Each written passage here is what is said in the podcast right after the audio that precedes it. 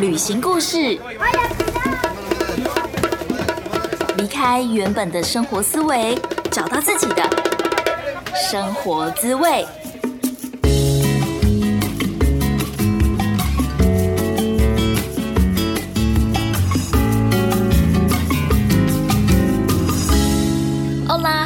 欢迎来到贾斯敏游牧生活第三十二集，我是 Jasmine。这集访问的对象是贾斯敏在墨西哥的时候认识的台湾人 Jane。他不仅在疫情的状况下旅居墨西哥超过一年，现在更在墨西哥开餐厅了。贾斯敏看到菜单上面有馄饨的时候，整个超感动的。因为我记得我住在墨西哥的时候啊，每一次去中国餐厅吃到的馄饨，吃起来都像是水饺吧，因为它的皮真的非。非常的厚，然后可能肉也不多，就呃真的不是很好吃。所以我可以想象，如果有一个台湾人在墨西哥开餐厅，天呐，我一定会去吃，一定超好吃。而 Jane 的餐厅的名字就叫做 Mi Casa，也就是西班牙文“我的家”的意思，有一种呃全家就是你家，不是啦，就是把我家当成你家的概念。希望每一个人走进他的餐厅，都可以像是在自己的家一样舒服自在。如果说你想要了解 Jane 是一个什么样的人，在疫情之下他过着什么样的生活，就一定要听完今天的节目哦。只是想先跟大家抱歉一下，因为是远距收音，网络不稳定，收音的品质可能没有这么好，还请大家多多见谅。那么接下来我们要念的是听众在 Apple Podcast 上面的留言，这个听众叫做 Wallflower 一一零四，他给了五颗星的评价，标题他写了四个字。声音好听，留言的内容也是四个字，声音好听。重复了两次，声音好听，真的是讲的我都觉得有点不好意思了。可能也要谢谢贾思敏的妈妈吧，就是谢谢妈妈，就生给我一个这么好的声音。然后非常谢谢 Wallflower 的留言，我知道要特地用 Apple Podcast 留言很麻烦，所以呢非常感谢你愿意花这个时间特别的留言分享，希望呢可以让更多人知道这个节目。也邀请正在听节目的你，帮我到 Apple Podcast 上面打新评分，留言告诉我你听完节目之后的感觉，或者。是你想要听到什么样子的主题？贾斯敏都会认真的记住每一位听众的留言，再继续做出更好的节目。进入正题之前，跟大家分享一个好消息：如果说你想跟我一样在线上当华语老师，一边旅行一边工作，贾思敏现在提供一个免费的一对一咨询服务，欢迎你填写申请表单，链接就放在描述栏位哦。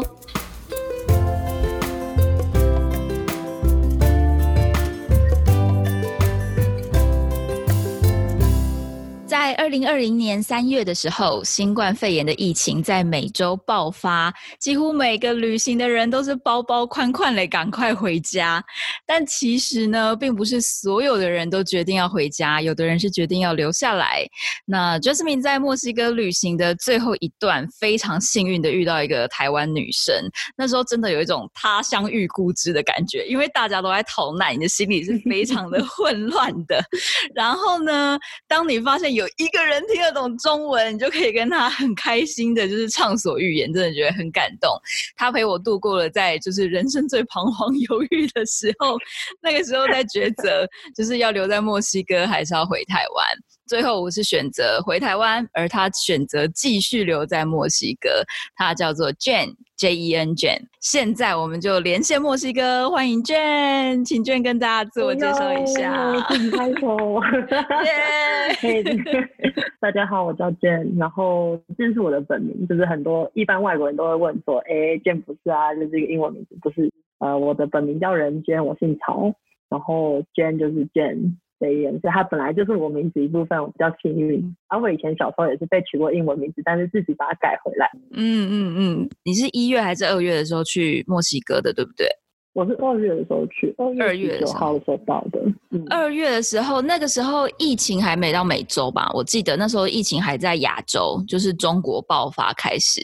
对不对？那时候是亚洲已经知道开，就大家知道怎么样应对二月底嘛，然后对欧洲开始遍地开花。对对对对对对，欧洲开始的时候，西班牙什么德国突然爆发的时候，对对对，还有意大利。美洲还没有这么严重，嗯嗯。但是我已经带了了很多的口罩，到现在还有两个口罩。应该说现在我在用的口罩都是当时带来的。真假的？已经过半年，超过半年了，好厉害！那个时候大家都已经意识到说，哎，不太能够出国，你为什么那个时候还要选择出发到墨西哥？因为机票已经买了。啊，听起来很烂，大家也都买，都退票。嗯嗯，我是。二零一九年的时候，十二月已经买了去洛杉矶的机票，对。然后后来是呃，在十二月底的时候在旅行，然后在缅甸旅行。我在缅甸旅行的时候认识一个墨西哥人，然后我们两个就是很投缘。那个情境其实很特别，我们两个那时候正在跳把恰达，就是雾有点。我靠，把恰达超贴的耶！对，但我很喜欢。然后跳了跳之后，我们两个就几乎同时手指了对方，然后叫对方 “elmano elmana”，就是兄弟跟姐妹的西班牙文，就就突然这种。哎，我们两个一定会成为很好的朋友啊！不用跳了，不用跳了，就是就跳开心就好。其实我们两个本来就是跳开心，然后就觉得太投缘了吧。然后我跟他说，哦，我已经准备要去拉丁美洲，就本来就想要去拉丁美洲。嗯嗯嗯嗯。呃，因为我，嗯，应该说我想要辞职了，然后辞职之后想要开自己的 hostel，但是开 hostel 之前，我想要先，我觉得我还没去过拉丁美洲，我想要。去了以后，要么在那边发现一个我很爱的城市，或者是回来台湾或在巴塞罗那等等我喜欢的城市有一间自己的 hostel，但是我不会觉得啊，我还没去过拉丁美洲，然后心不在事业上，所以那时候就带着我的工作一起去，就已经十二月的时候订好机票，知道自己要去旅行，然后十二月底跟一月初疫情爆发，然后那时候因为美洲也还没有疫情。我想说大不了嘛，就十二月底，呃，二月底去，然后可能一两个月再回来，就这样。就是大不了就 机票买了嘛，就再回来。嗯，结果我我本来我对，结果到现在还在这边。为什么啊？就是就这样子就过了半年了耶。本来只是想说，就是去一下拉丁美洲，顶多待一两个月。其实我计划是六个月左右，因为想说会旅行。嗯，也没有这么天真，想说啊，每周有保鲜膜就不会有病毒，也没有这么天真。但就是我我本来就带种随机应变，就我带了很多口罩，嗯哼哼哼，然后就去了。然后去了之后就发现，呃，墨西哥是一个自己很喜欢的地方，也有自己想要待下来的理由。哦，我也很喜欢，可是那个时候就是。像我就选择离开啦。当然我有一个原因是因为我已经在墨西哥待了一年半了，然后我也很想家人，所以我那时候就选择离开。那为什么你那时候选择留下来？因为我们认识的时候你已经也已经待了几个月了啊，对不对？没有，我们认识的时候我刚好待满差不多一个月又一两个礼拜。可是那时候就是大家都在收包包的时候，你不会觉得很慌吗？你不会觉得想要离开吗？或者是说看到餐厅都在关门，就是 shut down 的时候？你不会觉得说这样子我就不能旅行了？就是为什么你还要选择留下来？你这样一讲，我反而会有种对我当时在想什么。但是 周遭的人在恐慌的时候，我真的几乎没有那种哇完蛋了，洪水要来淹，我要跑哦的那种感觉。嗯嗯嗯，对，应该那时候默默也觉得，哎，墨西哥是一个可以好好住的地方。嗯哼，我不觉得可以成家立业在这个地方。我被问过，我们可以等下再提。但是就觉得这个地方要去避风头，或者是要经过疫情，好像还可以。那时候心也是很大一颗。对我印象，你那时候非常镇定，就说啊，你就慢慢决定吧，反正我就决定我要留下来了。然后你就是已经打算，呃，可能跟背包客栈谈好要租一个月的床费，要付一个月，然后他们会打折，这样等等的。就是你很淡定的，真的没有在逃。对对对对对对，所以就是觉得说，在疫情当中，反正也可以生活，就是在异国生活这样。我那时候是觉得可以，现在证明也真的是可以。对，所以我会很好奇，到底在疫情当中的墨西哥旅行 是什么样子？你可以简单说说看你平常或你的一天，或者说你的一个星期大概是怎么度过的？这样的旅行方式比较不是一般想象，就是哎，我在这边三天，然后在这边五天这种感觉。嗯嗯。方式有一点像 long stay，像我跟你后来你回去之后，我还是继续待，我就待了两个月在那个地方。嗯哼，在布宜诺斯港地的。对，然后后来又待了五个月，五个月是在另外一个城市。我后来还是有去旅行，但是旅行的方式会变得，你还是有 hostel 可以住。可是不会有平常你会有的那么多的交流跟活动。你你在街上吃饭，可能你就是要保持社交距离，然后大家很可能看到外国人或者是看到不同国家人，就会有吗那种想象，就是哦，你经过一个公园，然后公园的阿伯就是邀你来跳舞啦，邀你来喝一杯啊。这个我以前都会遇到，可是现在就比较不会有。对，可能这种以前很自然，你可以融入一个国家的生活的那样的一个异国情调的情况，比较不容易发生。嗯嗯嗯。但是，一旦发生了，你就会觉得啊，无比珍贵。就人与人的交流啊，还是这么的纯粹，但就是频率就是少很多。嗯。可能你很常就是自己走走看看。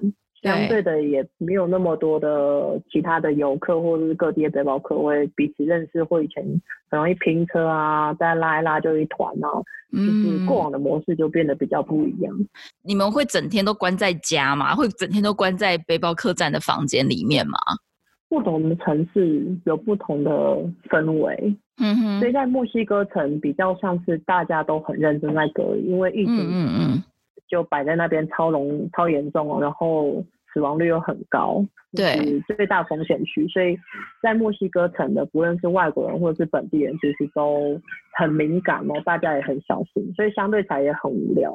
这又可以提到我自己本身的心路历程，从你给我他妈戴口罩，然后 你给我社交距离，到后来我知道怎么跟病毒共处，然后选择一个。同样接受这样子价值观的城市，所以像我现在就不会想要去住在墨西哥城，因为它没有我想要的生活方式。可是我选择住在我现在这个城市 San Cristobal，它是一个相对起来，它有有一点嬉皮，然后又离自然很近，然后你可以成为你自己想要的人，就是你今天想要成为嬉皮就嬉皮，你明天想要去 餐厅好好当一个干干净净的绅士，你也很容易做得到。就是没有人会觉得你需要在某个框架里面，同时也没有人会指责对方，所以这个城市观光开放的比较快。就是现在其实渐渐几个观光城市在墨西哥都已经渐渐打开，餐厅在开，然后旅馆有开，只是当然疫情后时代你还是要戴口罩等等。可是比如说瓦哈卡跟 San Cristobal 在同一个时间的模式就不同，在瓦哈卡你走在路上也要戴口罩。然后在 San Cristobal，你走在路上没戴口罩的人比戴口罩人还要多。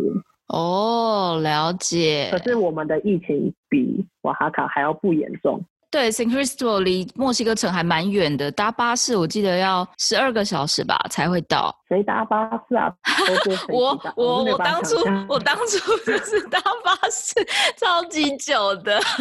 我在 San Cristobal 有待三天吧，三四天。然后我觉得那个城市给我的感觉，天气就像是初冬的台湾，凉凉的，很舒服。然后它是一个，我的感觉是小小的山城。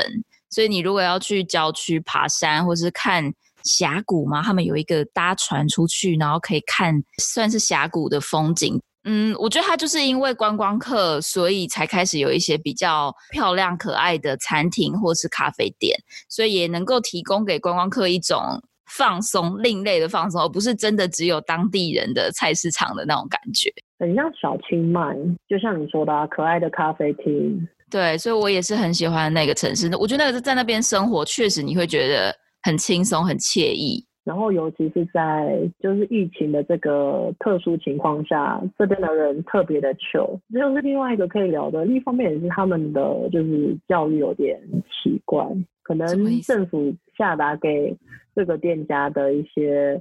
呃，防疫的措施，但每个人吸收的方式都不同。哎，你在你在不同城市会看到不同的特色。然后像瓦哈卡就是，呃，你今天如果去餐厅吃饭，你在排队等餐厅、跟等待入座、跟呃服务生带你到你的桌子的这段时间，你都要戴口罩。所以想象一下，你戴着口罩走进餐厅，坐下来之后，你才可以脱下来。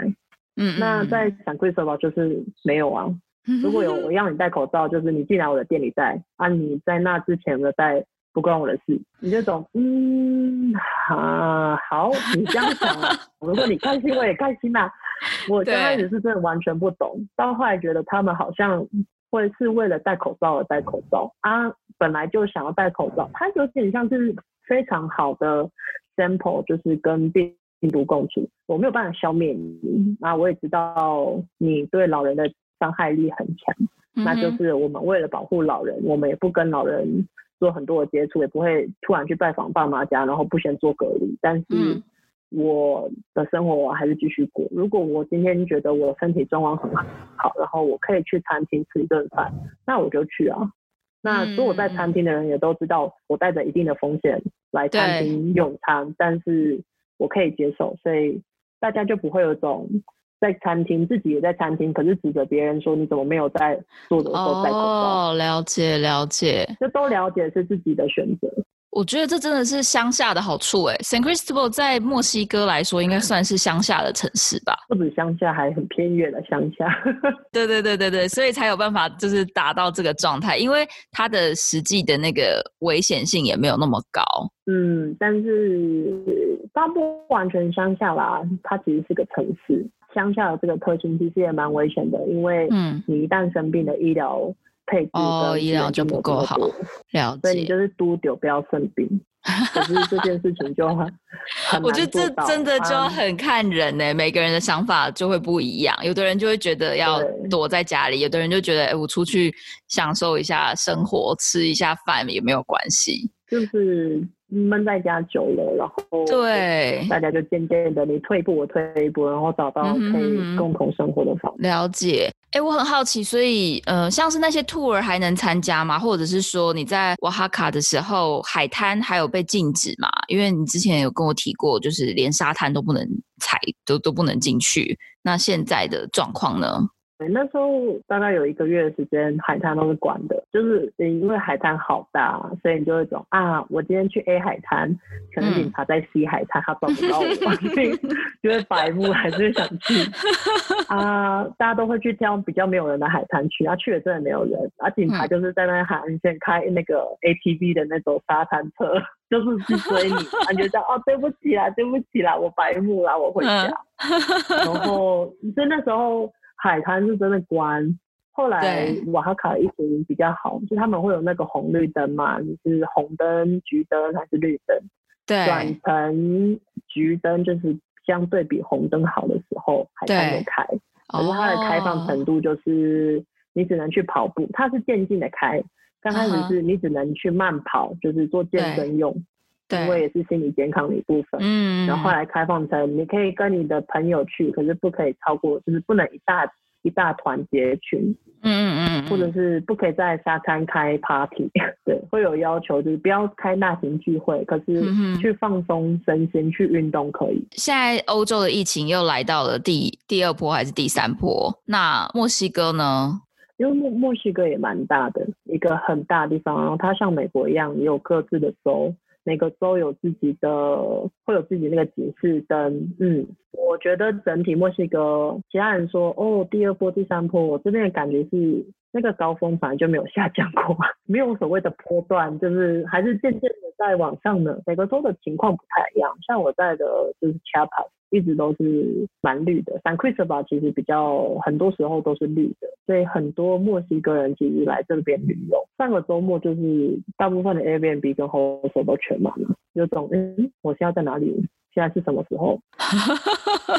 因为亡灵节吧，十一月初的时候，那个万圣节跟亡灵节是他们的大周末、大节日啊。对我有个朋友在瓜达拉哈拉，他说什么活动都没有，我好难想象哦。因为我前两年都是在那边过亡灵节，是非常非常热闹的，然后我就没有办法想象什么都没有的感觉是什么样子。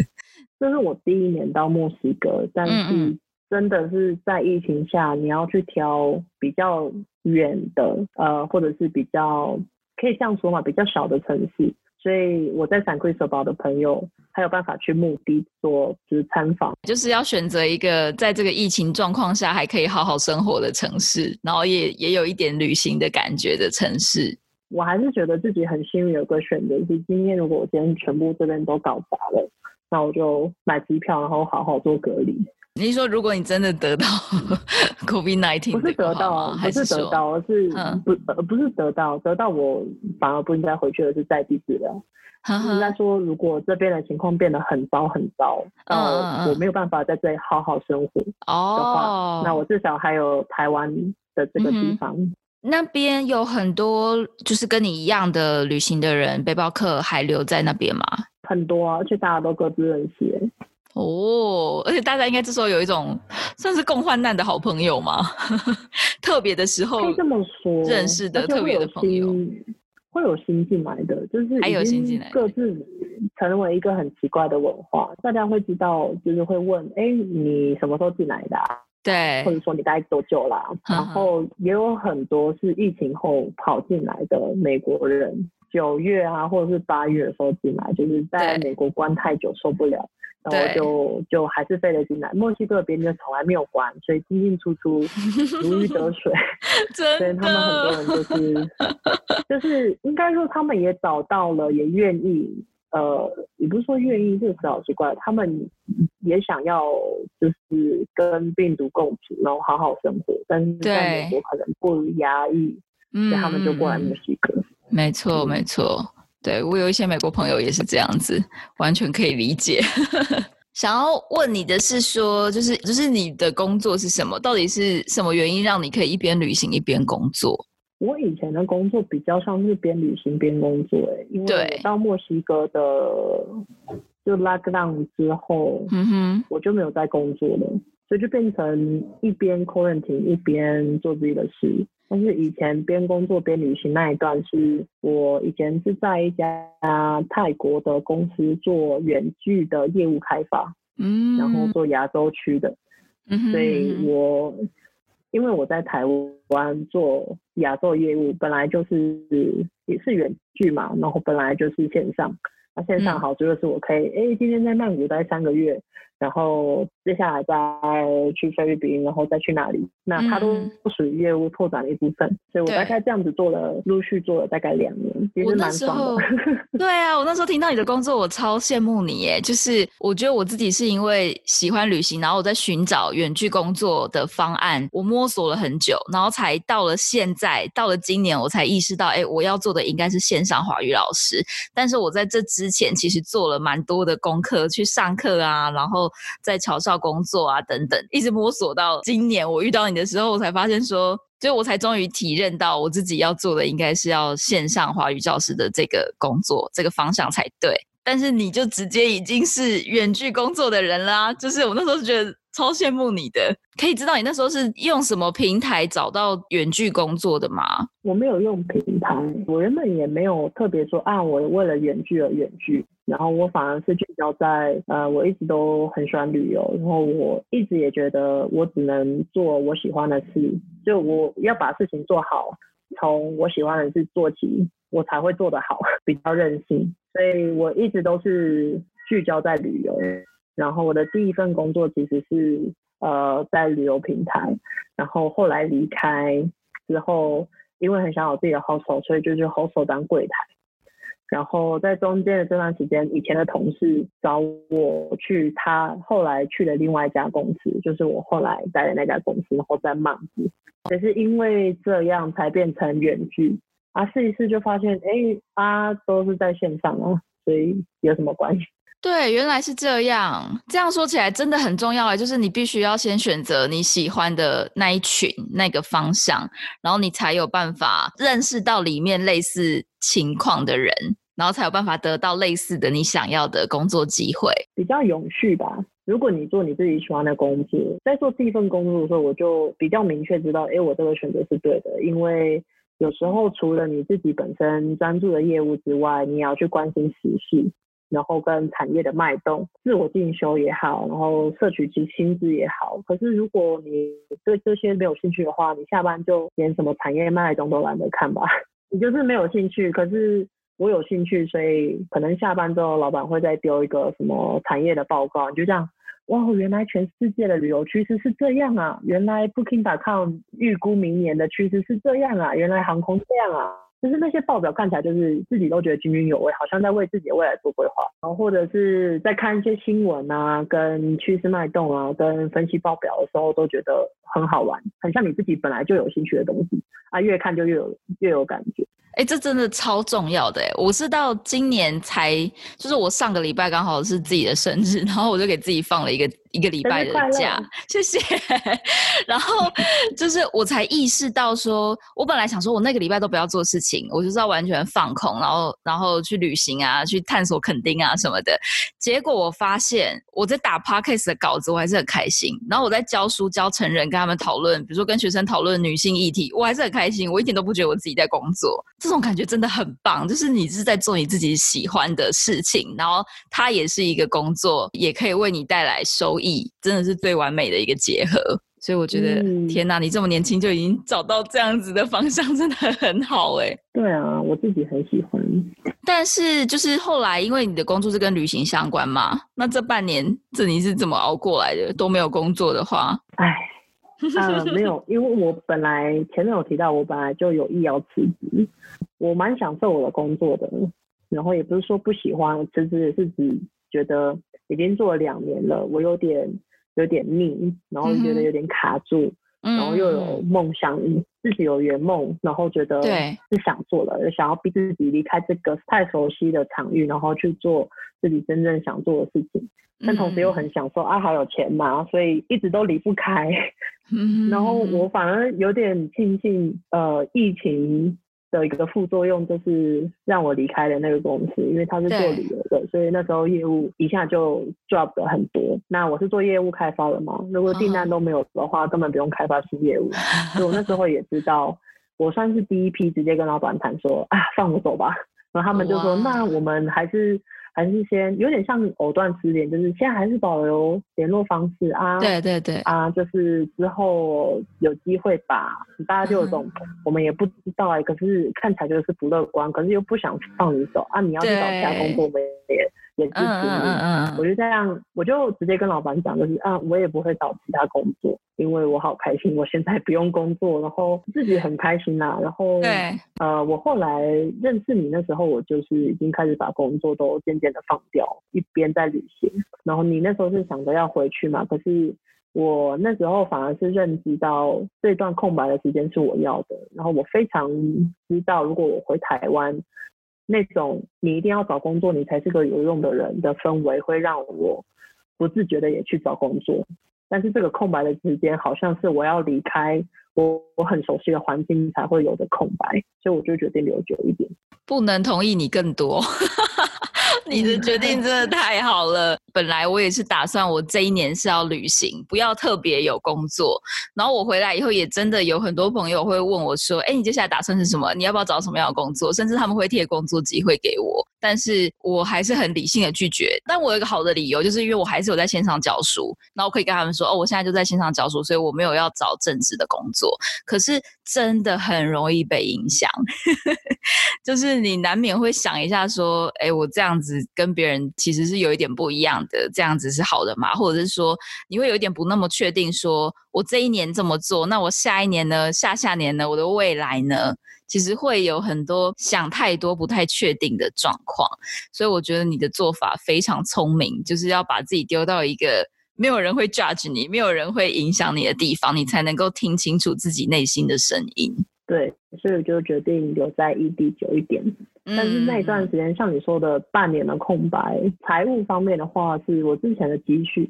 啊，现在的状况就是六个月、九个月过后把它花光了。嗯。但是呃，然后我在台北其实有投资一个，算是我在做二房东吗？嗯哼。然后所以还是有微薄微薄的房租收入。哇，你真的很跳哎，超强的。但是后来就渐渐的周资金周转有点有点卡，然后就种嗯，我要开始认真来看一下我剩下多少钱。我那时候大概是八月，所以我后来就跟我弟。借了生活费，我就懂我的任务还没结束。我觉得这个我我是跟他那时候说，我十二月底之前会还你，因为我那时候就要么回台湾，要么继续留，我还不知道。可是我给自己的空白的这个答案我还没找到，就我还是要留在这里，我有我的理由啊。我还是觉得回去台湾是最简单的，就是单程机票，然后享受平行时空。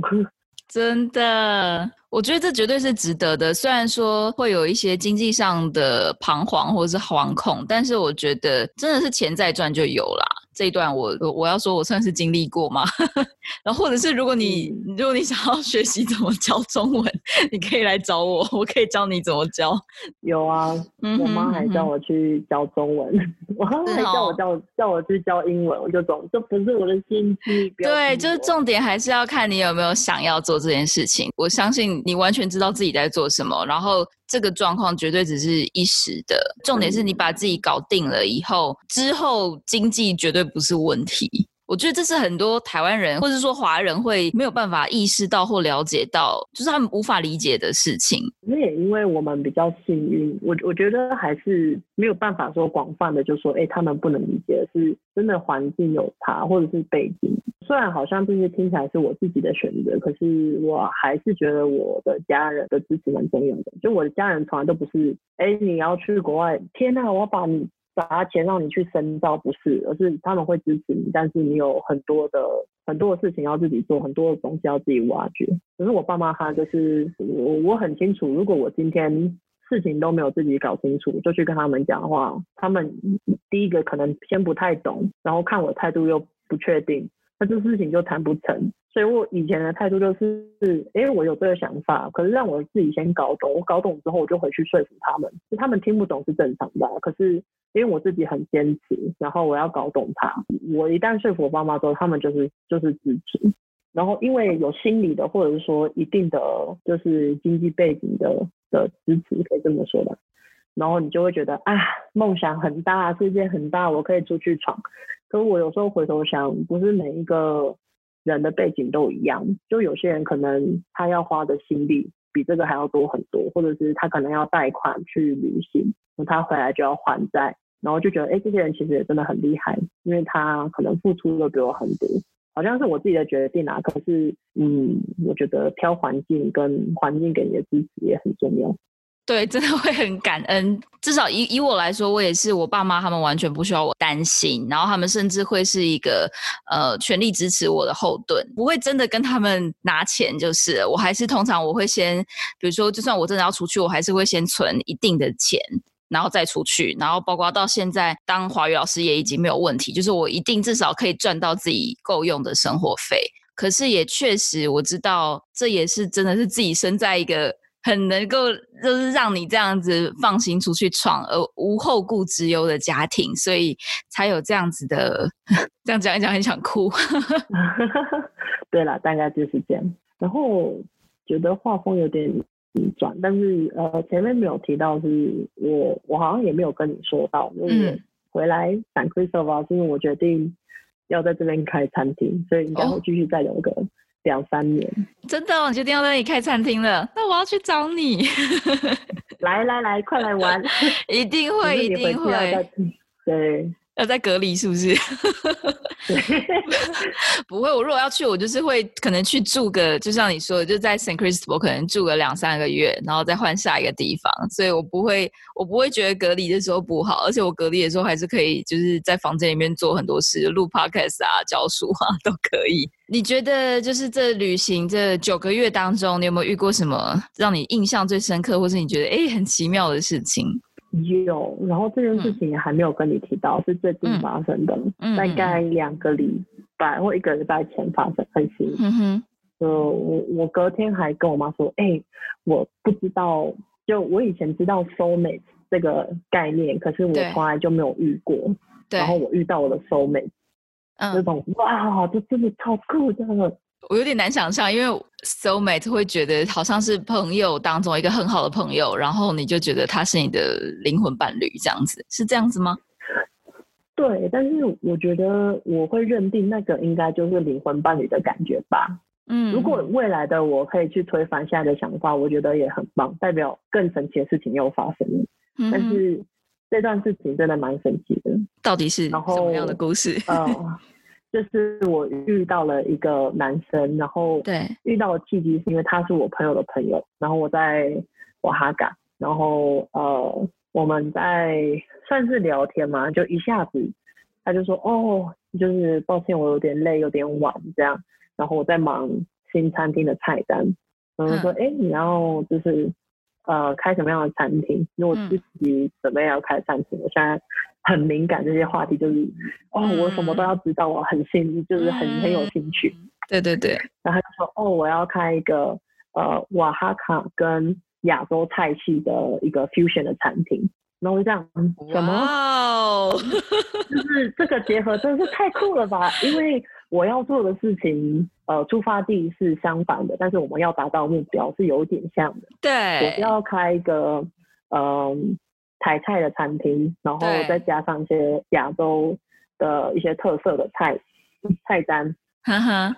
但是我的观众的 TA 是墨西哥人，所以我还是要为了他们调整一些味道。但是，对对对对。然后他做的是 fusion，就是结合这两个地方的味道。嗯。然后他是墨西哥人。嗯嗯。我就懂，这这这这太有趣了吧？然后我们直接就开始调。呃，聊菜单，然后聊你要用什么材料，然后我们两个就有为了材料，就这样。天呐，你在菜市场找到这个，我还差点想要就是买种子自己种，因为我都没有找到。然后就说哦，哪里哪里有什么品种不一样，那怎么怎么用？我们两个就开始聊吃的，然后后来又开始聊聊音乐，然后他自己有在乐团，然后在打鼓，然后我就说。啊，你这个人真的是太完，就是跟他讲话太舒服了。嗯，然后我就说，我就调侃他说：“你这样好完美的一个人，我要回，就是我我要走了，跟你聊天好累。”对，然后他就说：“不不不，你就放一些你觉得很棒的音乐。”然后我就放了我觉得很棒的歌，然后我们两个就开始聊。对，然后聊到一个阶段，他说：“你选的歌真的很好，让我来就是放一下我乐团的歌好吗？”我说：“嗯，好。”然后他的乐团放歌放一下，就这样，我的。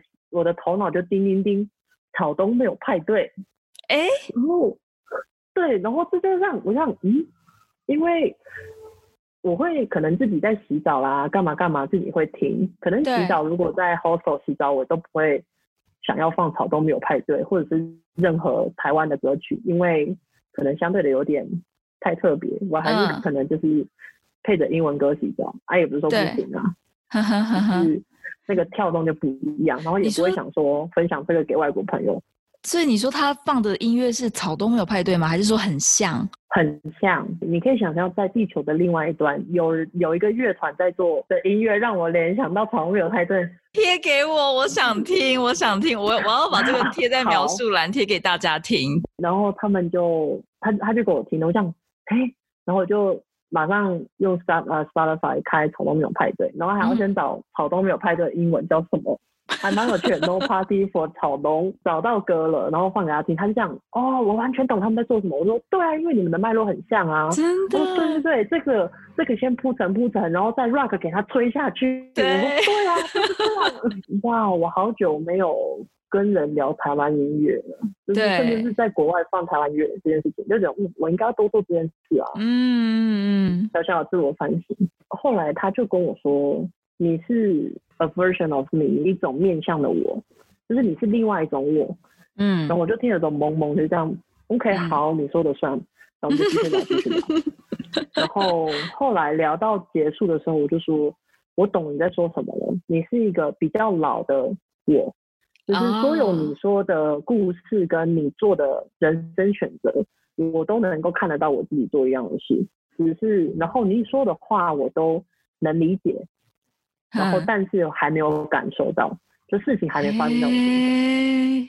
好悬哦，让我想到《想见你》那部剧，就是那种感觉有点像是如果真的有那种平行宇宙啊、时空旅行啊，然后感觉他好像就是未来的你那种感觉。是这样子吗？有一点，或者是这个人好遥远又好，也不是说你怎么这么懂我，因为你可能会对你朋友说啊，你好懂我，就是因为我们两个相处久，所以你懂我是什么，你懂我会这么想。但是如果你遇到一个初次见面的人，然后可以这么懂你，到我们两个的对话方式是到其中一段时间是。我讲什么还没有讲完，嗯，他就可以把那个句子结束，然后用更多他的人生经历说完我的句子，但是说的又更多。我我有一阵子是鸡皮疙瘩，然后我给他看，就是哦，这个真的很可怕，超级酷的。好特别的经验哦，好想要体验看看哦。然后有一段时间的对话，我们两个讲话很像是心理智商，可是不是有意的。然后他也不会让我觉得感到压迫，只是比如说我跟他讲我餐厅的计划，然后我想要，因为以前是想开 hostel，但是后来把它 twist 成餐厅，因为对我来说我可以开放给更多人，但是营造一个家的感觉，然后。充满了，就是除了有好吃的饭菜之外，有一种回到家，然后回到厨房的感觉。我想要带给别人这样的温暖。然后他就用很舒服的方式问我说：“但是有千千万万种模式的餐厅，有高档路线、完美风格，为什么你要选择营造一个家的环境？”我就说：“哦，因为我以前想要开 hostel 啊，这样这样这样。”他说：“那为什么你以前想要开 hostel，就是营造这样子的一个像家跟人跟人之间的 connection 营造？为什么你想要做这种事情？然后就越越挖越深，到最后是我讲出我心里的答案。然后那个答案其实是我本来就在，只是自己没有发现它存在。然后它渐渐的带着我打开了自己本来有的那扇门。”这真的是一个很奇妙的感觉，难怪你会这么这么觉得，就是只能用 soul mate 来形容对方。当下就是一切发生都好舒服、好自然，你就是另外一个我，所以我也没有我也没有束缚，因为你知道我在说什么，我好像在跟自己对话。我看到我我在跟他对话的时候，可以在他身上看到我自己，我也知道他看得到他自己在我身上，然后我很庆幸他是比较老的我，因为。他的选择跟他现在的做的事情是我觉得我想做的，甚至是我很仰慕他的选择，然后我很开心看到未来的我原来过得这么好。哇哦，这超棒的经验呢！因为我常常觉得旅行的时候很好的是一个人，然后你就可以跟自己对话，所以可以慢慢理清自己的一些想法。但是真的就像如果说有另外一个 soul mate 可以这样子透过一问一答跟你轻松的聊天，然后帮你挖掘出那些你自己也没有想到的答案。可遇不可求的 的一个缘分，有一点，真的就是遇到这种哇，真的很酷，然后很清楚的我知道我未来的路上会再遇到他，但我也不用天天跟他聊天，或者是啊这个人我一定要把握住，天呐，我要我要跟他怎么样怎么样，就完全没有，就是这个经验真是太棒了，然后这个人未来我一定会遇到。我觉得旅行的时候好像已经很很能够习惯一个人的生活，可是你会不会有在一个人旅行的时候也有觉得很。lonely 寂寞的时候有，而且以前会比较难去处理这种情绪。情绪，对对对对，觉得那是一个什么样的感觉？然后你怎么去处理它？我觉得我相对的很外向，然后我也很喜欢被人群包围。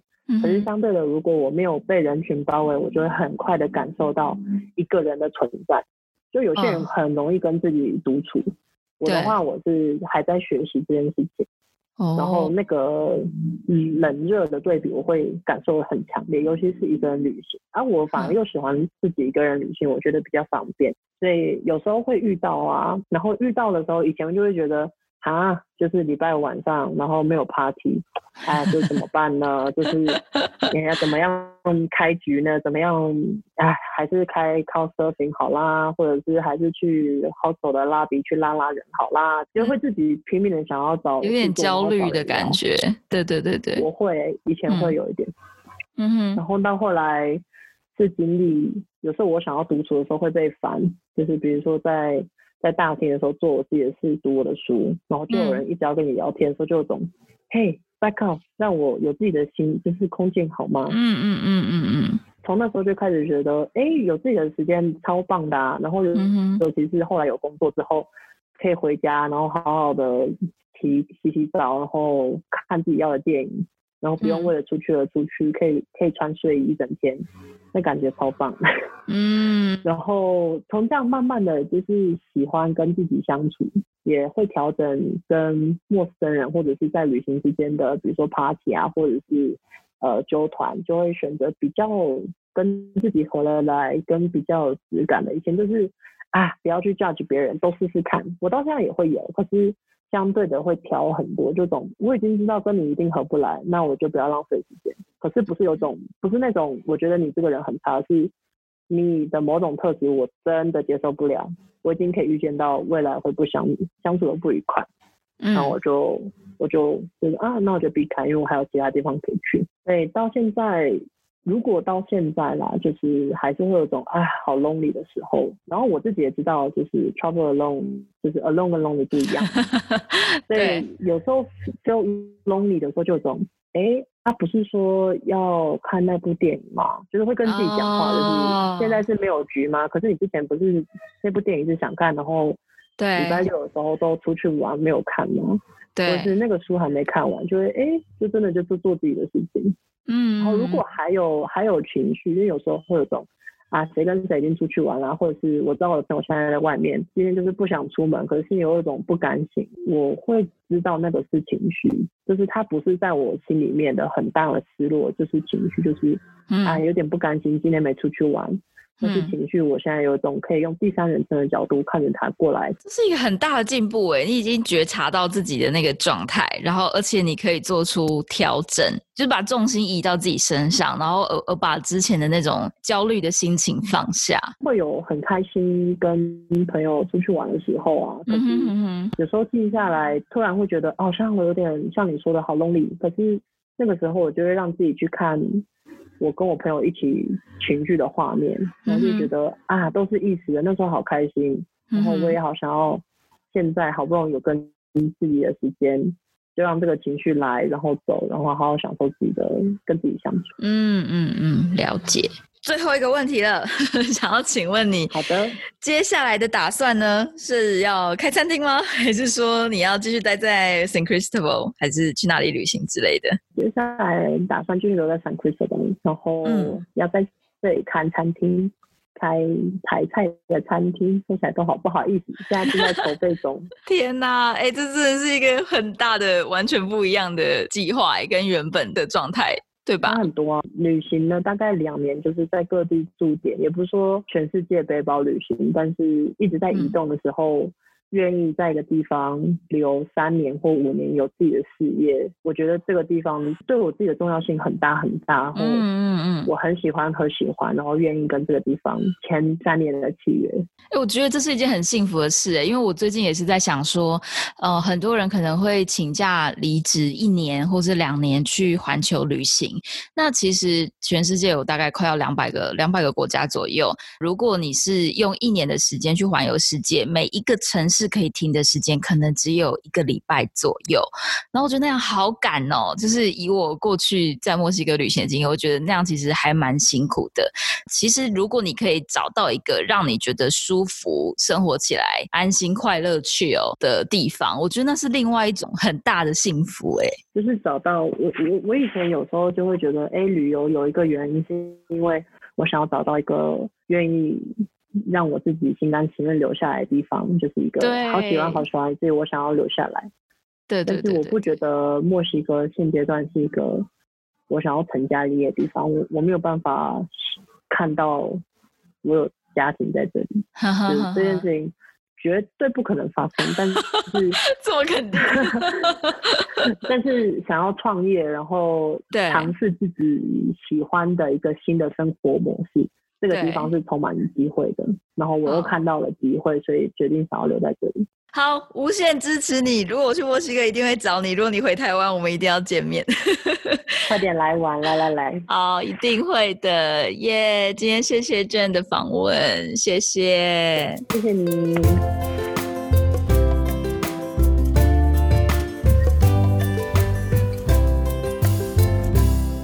听完了卷在疫情下的生活，还有找自己的过程之后，希望可以带给你一点点想法上的改变。我觉得她真的是一个很酷的女生，非常的知道自己要什么，不会随波逐流，而且很有 guts 的直接执行，才能够在墨西哥开餐厅。其实呢，我跟卷的录音就是这一段访谈，是在去年二零二零年十一月就录了，而他的餐厅 Mikasa 最近才刚刚开幕，也就是在二零二一年四月左右。才正式开张。那这中间相隔了五个月，现在回头去听这一段访谈啊，真的是觉得特别的有感觉，觉得人生的际遇实在是太有趣了。只要你能够致力于喜欢的事情，就能够发挥你最大的长才。